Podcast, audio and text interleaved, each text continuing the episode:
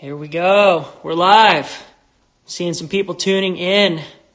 How's everybody doing? Dreadlock Seth, what's up? Thank you guys for joining. My favorite human of all time is on his way, Mr. Dave Wassel. This is actually the first time I've ever gone live. I think him too, so we're going to try and pull this off for you.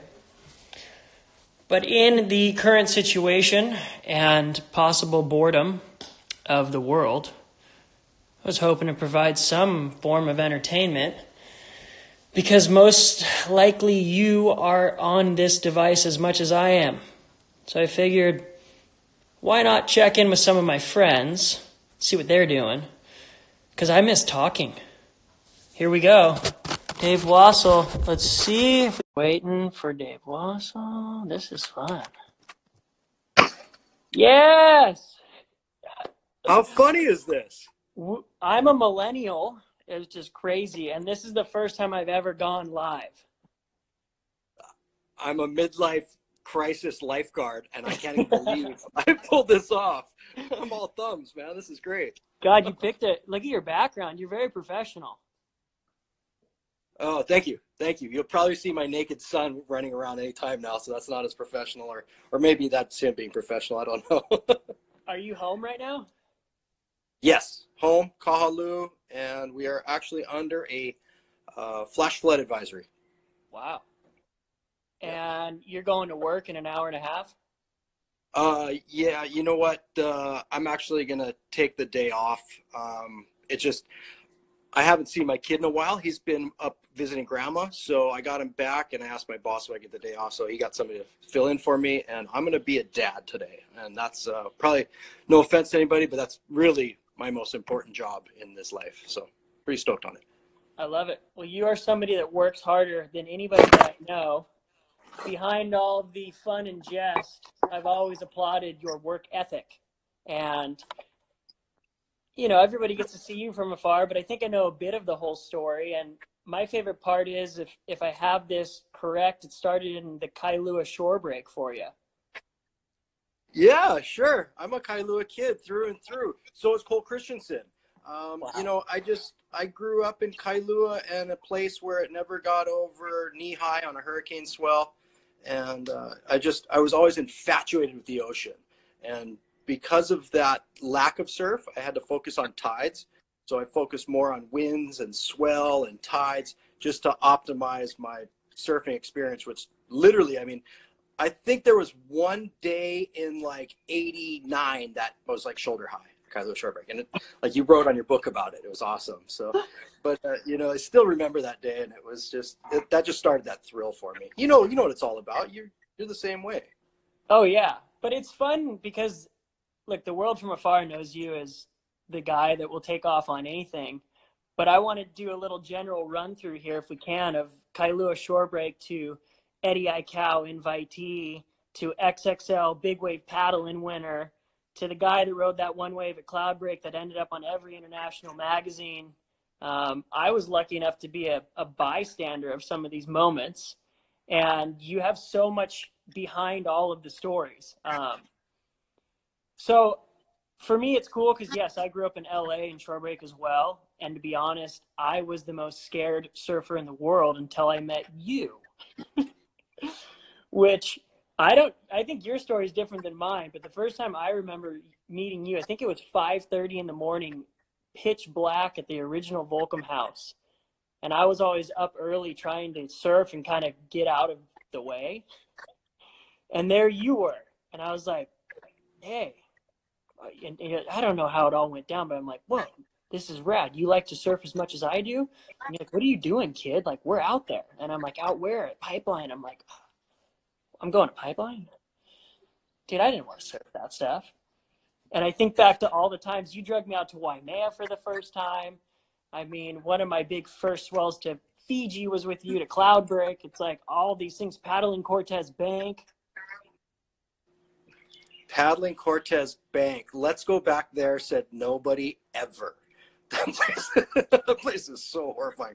I still remember vividly the very first time I met you, Alex. And I remember you ran up to me and you you tugged on my leash and you said, "Hey, my name's Alex Gray. I just wanted to say hi." And I thought for sure somebody was playing a prank on me, and I kept looking around, and you were just this excited 12 year old kid, just frothing, and you still hold that same excitement, and I think that's what made us always uh, connect on on so many levels is just that excitement for for life. So I remember it vividly. I do. I do. I think Troy Eckert actually put you up to it. He probably did. Hey, go run up to that big scary dude about to paddle out and see if he wants to talk to you. Okay, cool. Yeah, no, Troy. What else you want me to do? That's um, funny too because yes, you're right. Uh, you know what? You're right. You were at uh, Jaws and also at Cloudbreak. So we've got a lot of great stories together, and and I think I think that that original building of our friendship at such a young age, for me, it always helped me be comfortable in dangerous situations having somebody else out there because surfing by yourself uh, for me personally my mind starts to play too big of a role. And i start thinking what am i doing out here? But if i see somebody else you or healy or you know somebody else who just is out there it, it calms me down. And then the kind of thought process becomes well it's just water. It's not that bad. So uh, well, I, for me that, that's always worked. I was there for your big wave paddling. it's just i don't even think i caught a wave that session to be honest so all these things that dave's talking about i think i may have caught one to well no if i caught one his was three times the size that's what i'm going with here but we're, we've already jumped through. I had some things that I wanted to get news, but since we're already here, you know, fear is a big part of what we're dealing with right now. And a big thanks to you. Um, there is an aspect of fear that can allow us to achieve things that we never imagined. As a young kid, I thought it was just the the fight side of fear. You know, the the fight or flight, all of that. And fear to me was like, oh, when I got scared, I was supposed to run, or something bad was going to happen. And it seems like in big wave surfing, and maybe you can break this down for us, and within the critical situations you deal with as a lifeguard, which are life and death as well, where do you find that peaceful moment to have your own clear thinking process to a achieve something for yourself or better somebody else along the way? Uh, repetition. Repetition is definitely going to help calm you down. You're never going to be ready for one of those extreme, um, like horrifying moments where somebody's life is on the line. That's that. I, I, I, I'm afraid to say that I've actually been through that repeat repetitively too much, but you know that's that's the job I'm in. But I think I think practice.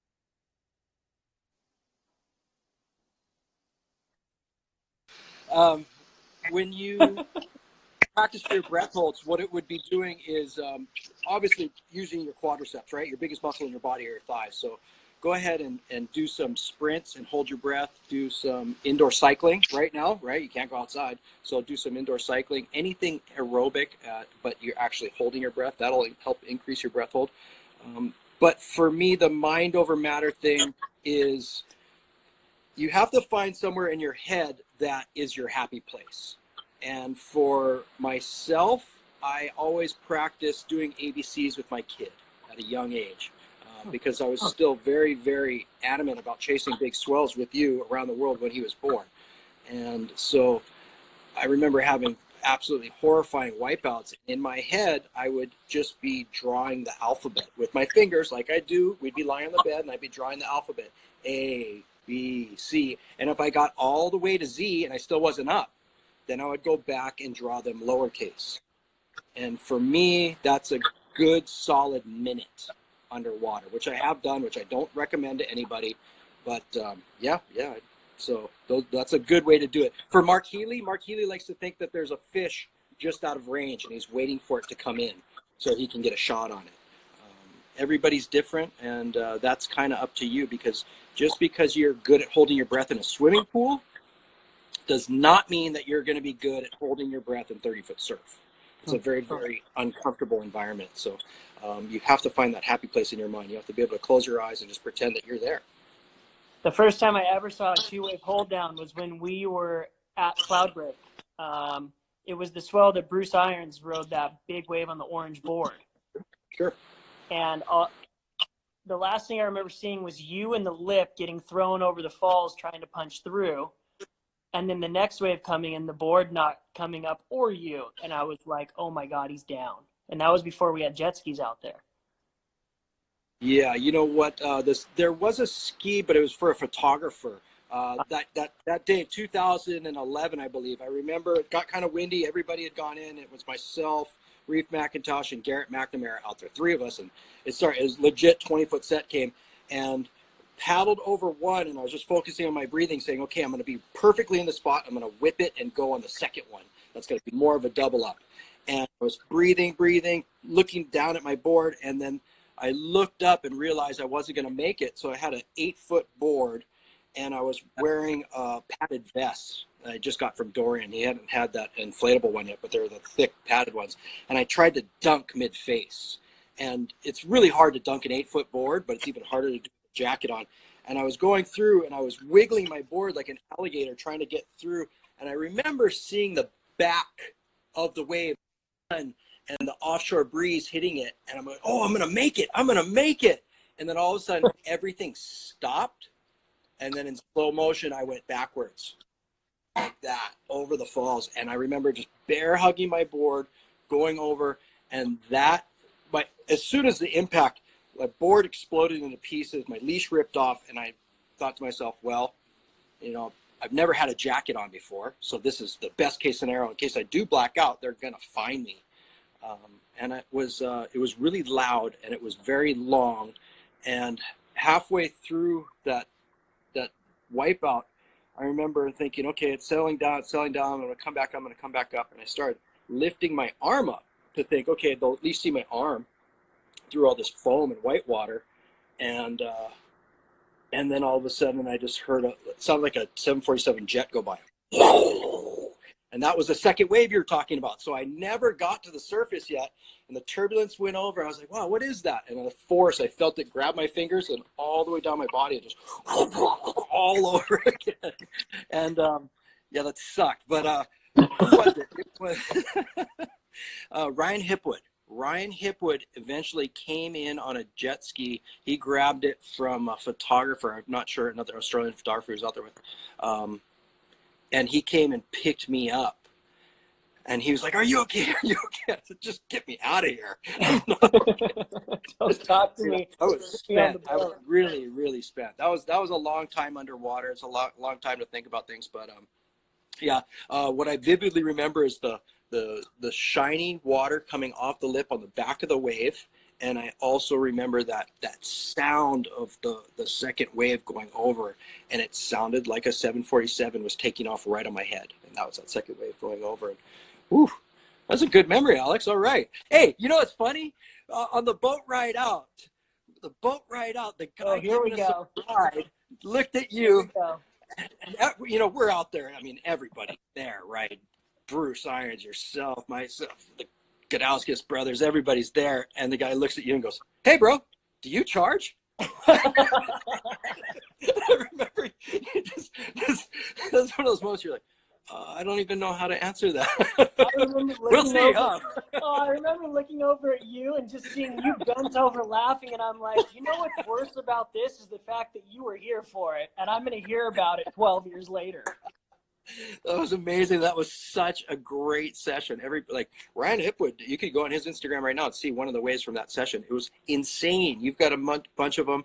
Garrett probably had the wipe out of the day, spinning on his back. I mean, going down on a stand-up paddle. That was that was a, a that's kind of where it all started, actually, huh? If you think about it, that was like that real big push into paddle surfing. People really got away from the whole tow-in jet ski thing and really started to push it that was that was amazing. That was the summer of 2011, I believe. Wow, time flies. Before we went on the trip, you told me, "Hey, get some flotation," and I'm like, "What? Like what?" And you're like, "Grab like a, a wake vest or something." I'm like, "Are you serious?" And I did. I grabbed a. I was wearing a wakeboarding vest that I put under my wetsuit, having no clue why, but just that you said do it, and it was the beginning of that whole, um, you know, personal safety.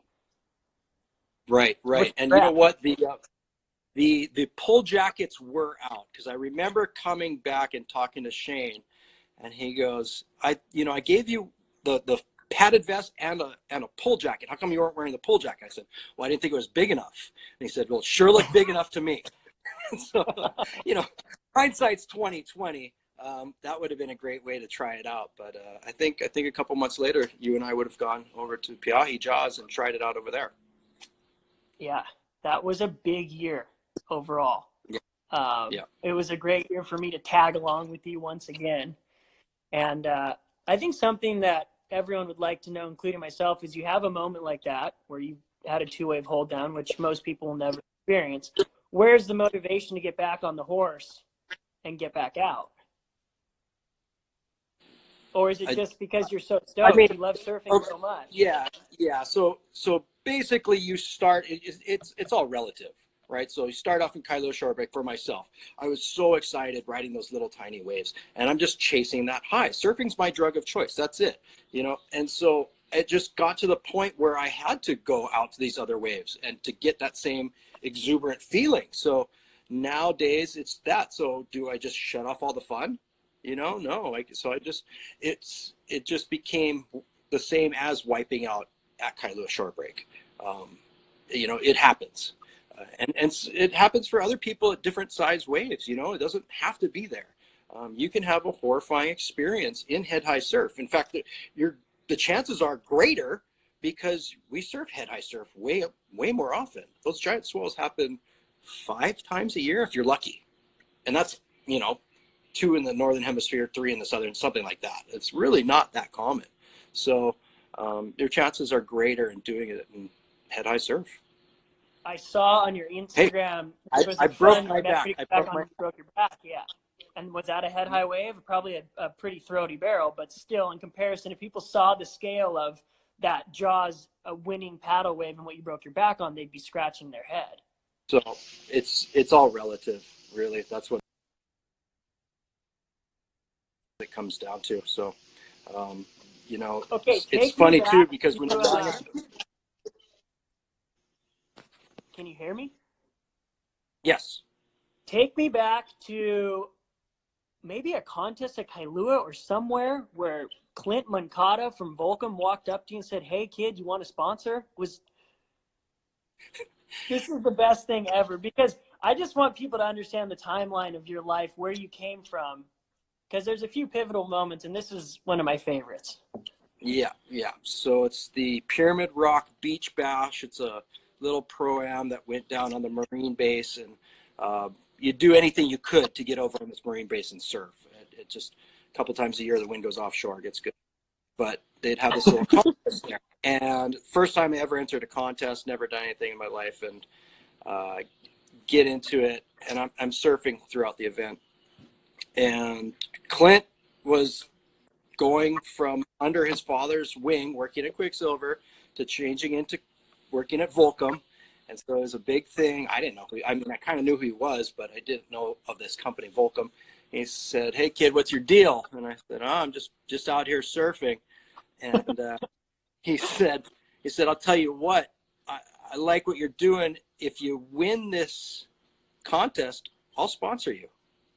And I said, I, I didn't believe him. You know, I didn't think of anything of it. I said, no, I tell you what, man, you, I win this contest, you buy me a keg of beer. And he goes, okay, I'll do that. I'll do that. I figured I'm not getting any surf shorts out of anybody, but at least maybe I'll get a couple beers out of them and uh, we can have a party afterwards. Sure enough, and and that's and maybe I shouldn't be saying that to people, but that's that's how it went down for Uncle Dave. Uh, I got the keg of beer, and that was um, that was a long time ago. That was 1991, and uh, that's where I graduated high school, and that's where this whole thing started. I got and I got a pair of board shorts out of it too. that you probably still have. I, I do. I still have the very first T-shirt. Um, I don't have those board shorts. The very first board shorts I had were this metallic silver, and I was so proud of them. Though I was so proud of them, and I remember I, I wore them up to Maunawili Falls, and I was jumping off this waterfall wearing them, and all excited with my friends. And then some girls showed up, and I like swam over to say hi. And when I they just took one look at me and ran, screamed, and just ran away. And I didn't realize that that metallic silver, when it got wet, was see through. Oh, Yes, yes. And so Uncle Dave was uh, a creepy Uncle Dave at that point. I, I didn't know. I had no idea, you know. And uh, yeah, anyway, thanks Volcom for that too. Wonderful memories we've had. Old sea snake. Yeah, you know, there's something for me. It was putting the sticker on the nose of my board. That stone. It's just, it's such a symbolic logo. And there's so much pride involved in being a part of Volcom. I'll just, I never forgot when I got to put the sticker on my board. I'm like, oh my God, I was getting a free t shirt and shorts. You know, it was, I was a little kid, but you really felt like, oh, just a part of this rad family brand. And so from there, you went and moved into Off the Wall. Yeah, so I, I ended up, um, you know, that was that was in the early '90s. I went to college, uh, lived in town, did the college thing, uh, pretty much faded out of surfing. And I remember getting a call from Wooly, and he said, "Look, kid, you're kind of out of sight, out of mind." I don't know if you can hear that. There's some construction. They know we're doing it live right now. They don't know. Mm-hmm. Yeah. So, so Richard Woolcott called me and said, "Look, Dave, out of sight, out of mind. You better do something." So I said, "Okay, let's let's go on a trip. Let's do something together." And I w- went to Puerto Escondido and had a great time. And that that was it. It was a very, like you said, it was a very small family vibe back then. And I don't care what brand you rode for. I mean, I, am I'm, I'm proud to represent Volcom uh, still to this day. But I think the fact that we were all kids and we all loved stickers. I still remember the first sticker I ever bought. It was a Powell Peralta sticker.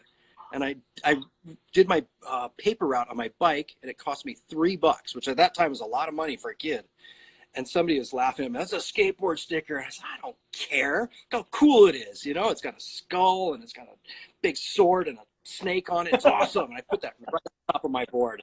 That for me was my first Volcom Stone was that thing, Powell Peralta.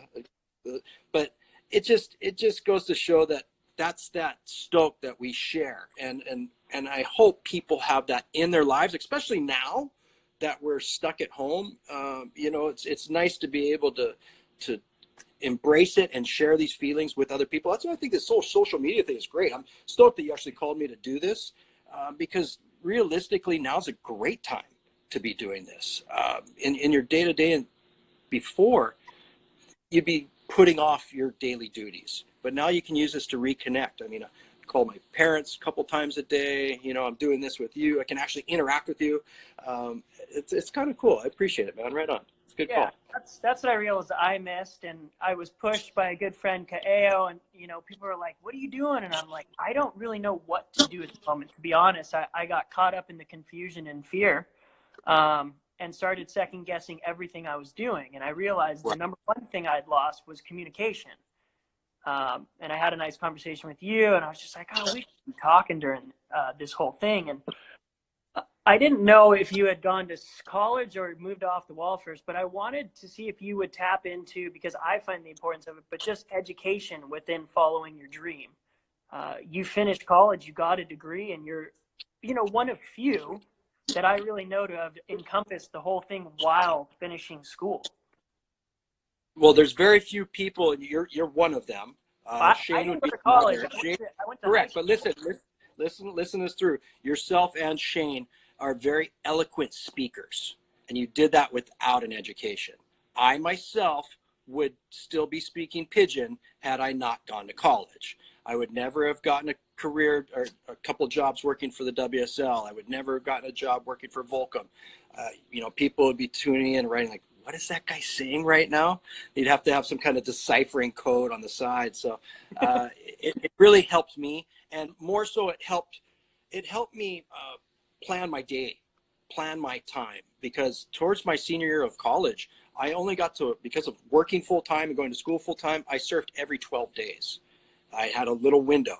Um, that was it. So it really helped me focus on you know what I needed to do, a task, and and getting there. So um, I, I think it was really, really for me personally, it was a great experience. And now I could fall back on it. You know, as a lifeguard, I can use my college marketing degree, but I marketed myself to different surf companies and it worked out really well um, so far, you know, and got me in contact with great people like yourself. So I'm, I'm very fortunate, very fortunate.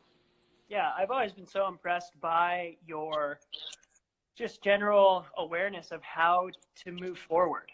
Um, you know, one thing about being an athlete, a sponsored athlete, or somebody with a dream is you have to create your own schedule, which you don't realize can be very tough because you want to be busy all day long promoting you and what you want to do, um, and then being one step ahead of the game.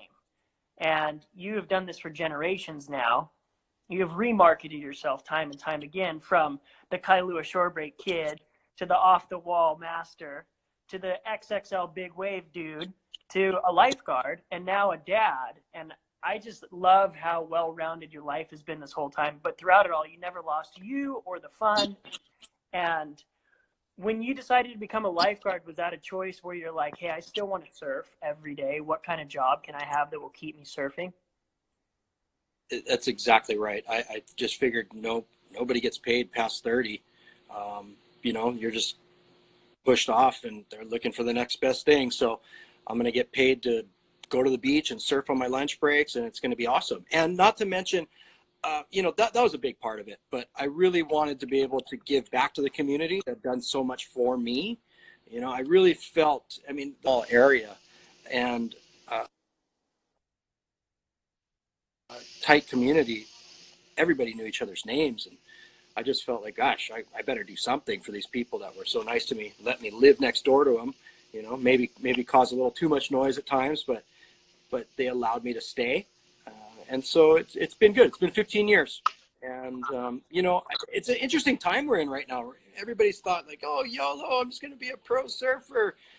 It, looking at what's going on right now in the world, having an education is not a bad thing, kids. I'm not telling you how to live your life, but it's not a bad thing. There's there's not too many people really crushing it in this game of life as far as pro surfers, right? So it's a it's a tough it's a it's a lot has changed from where we started and everybody was making some money.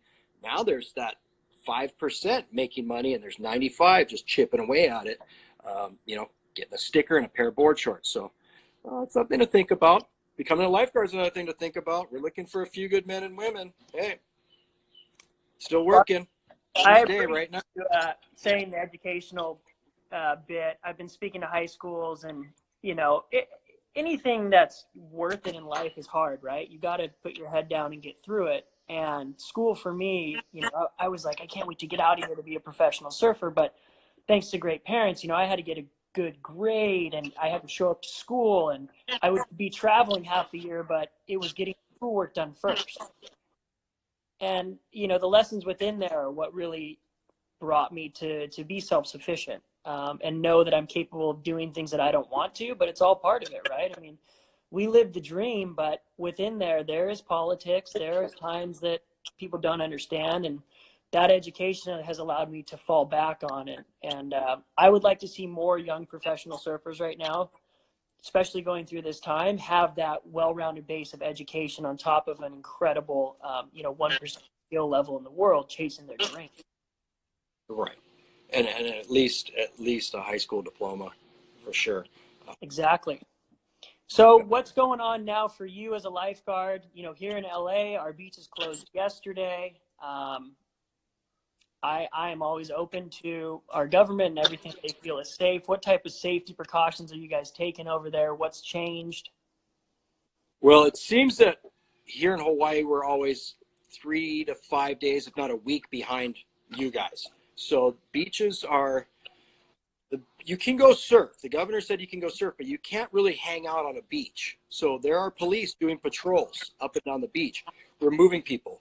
You can go across the beach, go out and surf, swim, get your exercise, you have to come back. But you know, things are changing on a 24 hour basis. Right now in downtown Honolulu, if you're over 60 years old, you'll get a ticket for walking, going out and getting exercise. You can't even do that, that because those are high risk people.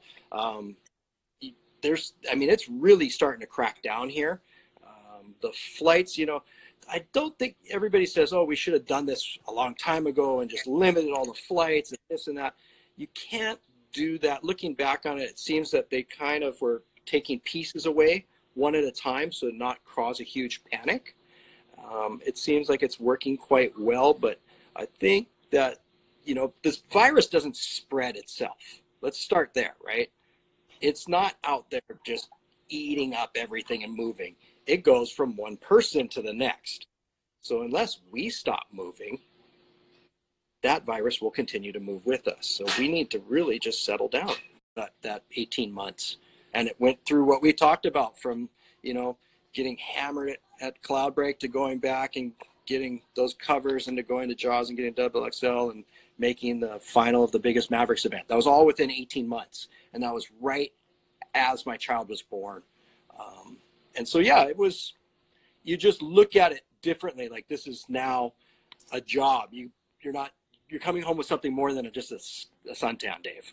You got, you got a mouth to feed. So um, it, it worked out well. It helped me focus and it kind of put me back in that mentality of when I was going to college. And I really had to make sure that while I was going to the beach at that every 12 days, I really focused on that task. So that's it. As long as I've known you, you've never been somebody who paddles out and doesn't just at least do something crazy. And sometimes it's just one wave, right? And that's always baffled me because I'll go and sit for eight hours you know, and all of a sudden there's Dave, and I'm like, what's up? And then boom, I'm like, what? I was here for eight hours. You were here for 20 minutes. A lot of times because I was scared, like really scared. Where do you go tune out whatever it is going on in your personal life to focus for that time that you're talking about? Like, I'm not just showing up, I'm showing up to get the job done. Do you flip a switch? Is there some mantra that you have, or is it just show up and blow up? Like, there has to be some cognitive thing that you're doing. The most scared I've ever been anywhere in any lineup was the first time you and I went to Jaws. That's the picture on your Instagram, right? That's right after we had come back from that session. Uh, was the first time, and that was sometime January of 2012, and paddled out, and it was you remember it was like 50 feet. There was like 60 foot sets. It was a joke. I mean, it was so big, and I paddled out, and I was so scared, Alex. I I just told myself, just send it and get out of here, because this was just just nuts, you know. And that was the first time I'd worn one of those pull suits, and I saw it was crowded. There's like 50 people out, 60 people out, and it's just 50, 60 feet. I'm just going, what are we doing out here? And I paddled right over down. He's the local guy at that spot. And I said, Ian,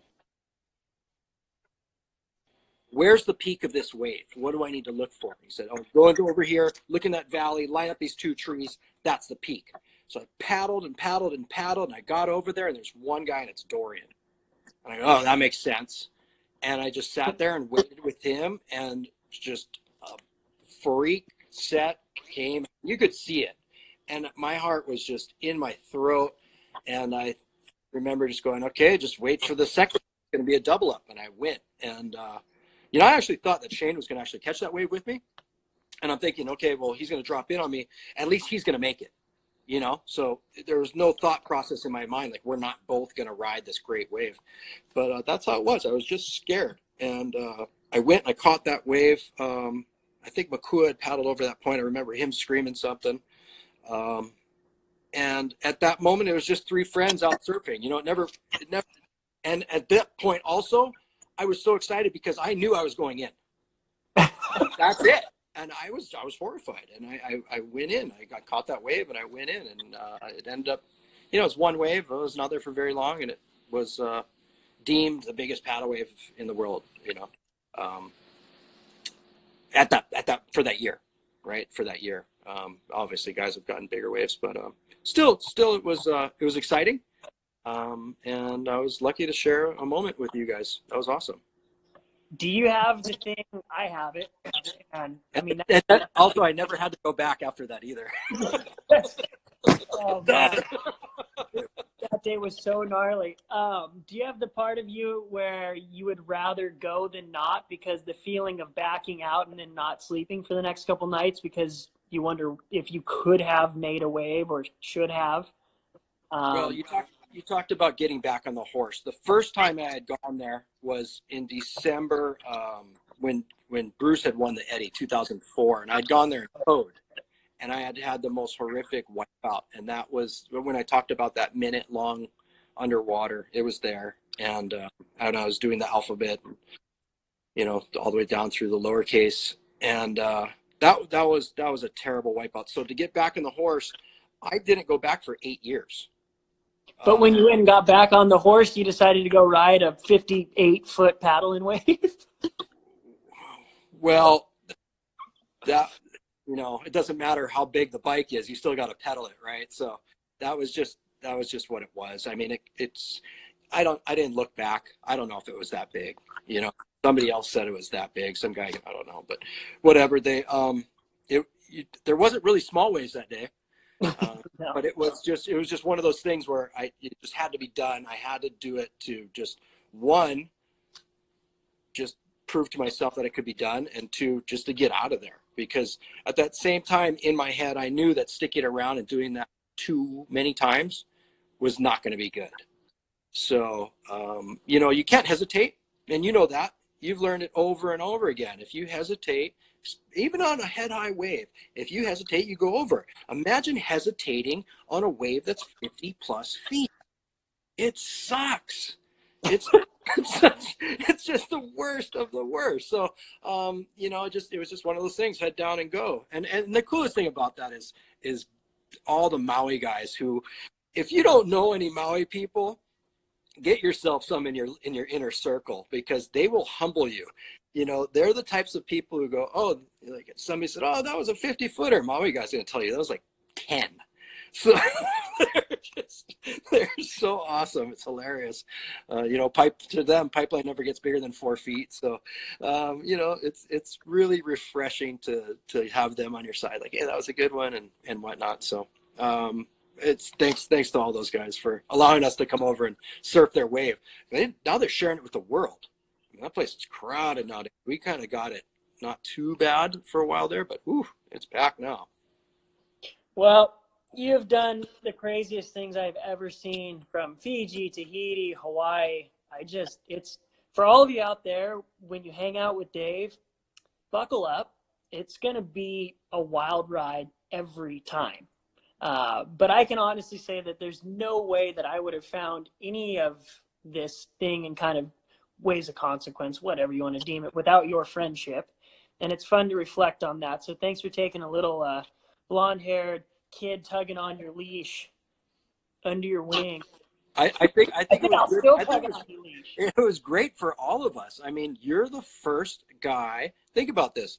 After those 18 months where we traveled together and all this happened, uh, you got invited into the Eddie Aikau. You're the first guy from LA ever, still to this day. It's I, I, have I have it over there. It's it's yeah, the that awesome. I am. It, I, it, it will go with me everywhere. Um, but there's no way without being your friend would I have ever ended up in this circle, and it's been so rad. Speaking of that, be, getting invited to the Eddie, you, we talked about it. You've been trying since you were. I mean, that was your goal and dream. Yes and had been, you know, butting your head into some challenges along the way. And I'm just so stoked for you. You know, it's, that's probably one of the hardest earned or deserved awards there is. Right. And, and for people who say, you know, I, I should be in this, I should be in this, now that you could snap your back just picking up a eight or nine month old baby. So, you know, it's been four years, Sarah. You're so such a badass. And that's just that warrior mentality that people talk about. I don't even think you can comprehend how how, how rad this woman is and and just persevering performances. Um, and you know, for me that's a personal thing. And and I'm just I, I have I'm fortunate I have very very good people in my life. You're one of them, Sarah and Jerry, baby Josie. I mean, they're great people, and I keep those people really close to me. And you know, I I do my best to when we go on air at the Volcom Pipe Pro and just say, hey, gather as much merch as I can, and and give it up. You know, and it's some of the stuff you can't get it. You know, Yeti's got all those cups and stuff for the broadcast, so I make sure that that stuff goes out to these people. Um, and it's just that positivity where all you have to do once a year write something nice for my friend Sarah to read, and she wakes up, she reads it, and she chooses the winner. Um, now, I, I apologize. I, I just the, the winner just got chosen last week and I haven't gone to the post office. Be, you do realize there's things going on in the world right now. I still have your stuff. Uh, who was it? It was uh, Mermaid's Path, actually. I think she won it. Um, and you know, it's just it just she made her smile, and it was because she told her, "I too believe in the power of positivity." and you got this and, and that's really what it came down to so you know um, i think alex that there's a lot of things in this world that we can't totally explain but good positive thinking and uh, a good mindset take you to the top of the world and back so. And like you said i think thanks so for having you know what? Thanks for having me in your life. I really appreciate it.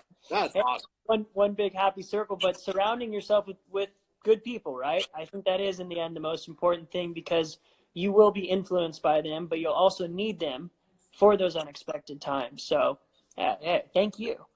Um is the link in your bio youcaring.com restoring the river is that another uh, yeah oh that, that's a that's a personal friend of mine uh, the bishops uh, that's another thing that their daughter three years old came down.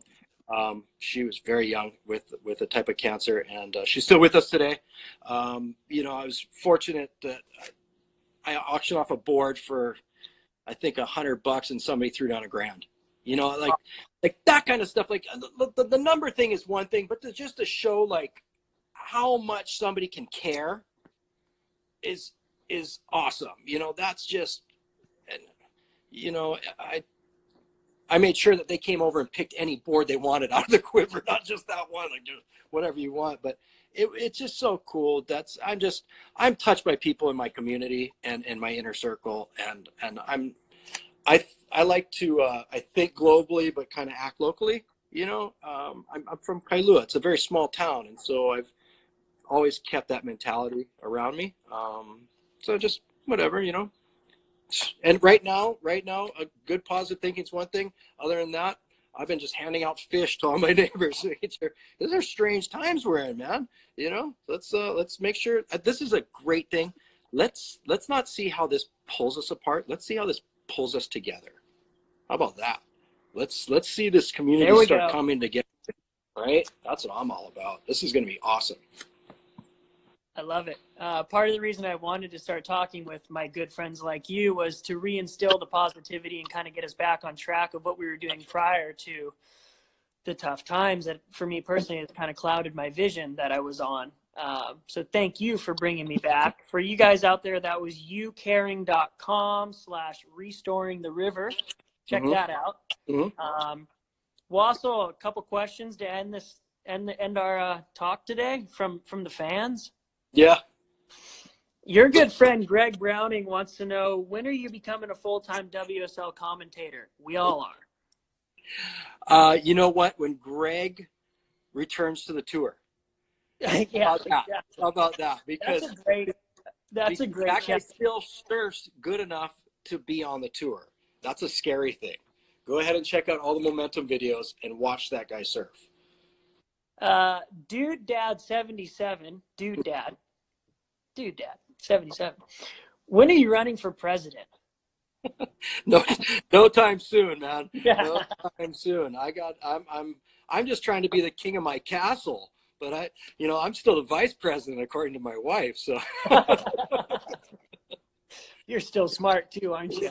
you got it. Okay, last question from M Trouts. Is that wave during Cloudbreak the break spell your best ever? No, I it's not. And uh, the best wave I ever got was with Mark Healy at an outer reef that you've surfed before, and uh, the the wave was probably just a little bit bigger, and the barrel was at least twice as long. Um, and I, I, you know, Greg Long actually wrote a book, and, and Mark actually wrote down something inside of that. Uh, it's called the uh, the thinnest line, I believe. Uh, check it out. Oh, I'm sorry, Rusty Long. Rusty Long wrote that book, uh, The Thinnest Line, and it's it's about you know getting yourself over the edge of these crazy waves, and that's in there. Um, just a little bit bigger, a little bit longer, and Mark and I were the only two people out, and Mark screamed something like "No, don't go," or "I can't save you," or something. I, I blocked it out. I just had blinders on, and I I was on a 10-8 that was 35 pounds heavy, and it was just meant to get down those big ones. You know, just there's no stopping, and that thing came off the bottom so well. And I, I mean, I just remember the tail getting lifted up, you know, the waves barreling and the waves. I mean, it's I don't know, it's big, real big. And uh, the, the, tail lifted up and uh, the white water was pushing me forward, um, the foam ball like this as it was spitting. and he couldn't see anything. And, you know, I mean, that was a giant wave for an, an outer reef. And that was, and, and it, yeah, whatever. But, um, that was uh, the best wave I ever got. That was the best wave, and uh, yeah, that's um, that was a long time ago, and uh, you know, and undocumented. Does it count? Does it count because nobody saw it? Yeah. Um, yeah, it does because when you got somebody like Mark Healy going, "No, don't go," you know it's a, you know, you know, you know, it's a, it's it's right on that edge of that's that's that thin line that uh, Rusty Long was talking about. So yeah, it's a it is what it is, but uh, you know, I mean, what? Then we go to Cloudbreak and everybody sees it. So I don't know. To me, surfing it doesn't have to be seen by everybody, right? That's all. It's all personal, right? And the worst thing in surfing is to do a turn and feel so good about it and come in stoked, and somebody tell you, "Nah, it wasn't that good." Like that doesn't matter, right? It doesn't matter how it looked to them, how it felt for you. So, um, yeah. I, I was ripping. I was ripping. Yeah, well, no, I just, uh, you know what? Uh, somebody just asked me, what are your favorite waves to catch? And the answer is the ones that bring me back to the beach. That's it. Because I, I want to keep, I want to keep this party rolling. You know, Let, let's rock this thing till the wheels come off, man. Well, I think we still need to make a pact to go on at least one surf trip every year for the rest of our lives. Or bow hunting trip. We could do that too. Yes. Either way, some type of trip. I yes. missed it. I miss hanging out with you. Thank you for your time today. Uh, there's been some really cool comments. I don't know if you've been seeing them while you've been talking. Everybody was super stoked on everything. Thanks. Right on, right on. You know what? I did see on your Instagram, Goni Zubizarreta from Spain asked, "What type of seaweed can I eat if I'm stuck at sea?" And honestly, that's funny because the very first time I went to Tava I was in the lineup and I was just eating seaweed. No way. Yeah, it's like, what are you doing? I'm all, it's lunchtime. So uh, the correct answer is any type of seaweed. There is no poisonous seaweed known to man. There's some that are a little more acidic, but uh, nothing worse than what's in your stomach. you will be fine. So there is no poisonous seaweed, and that's for you, Goni. Okay. Go New York. I think Go New York's watching right now. Good to see you. How you doing, Spain? Goni, Goni is the. We're lucky. Thanks for for having me. Um, thanks for including me in your circle of friends. And I've met a lot of good people through you, Alex, including your mom. Tell her hi for me. I, hey, I can't remember last time I saw her was probably I want to say the last time I saw your mom was with your dad backstage of Hi El Gray.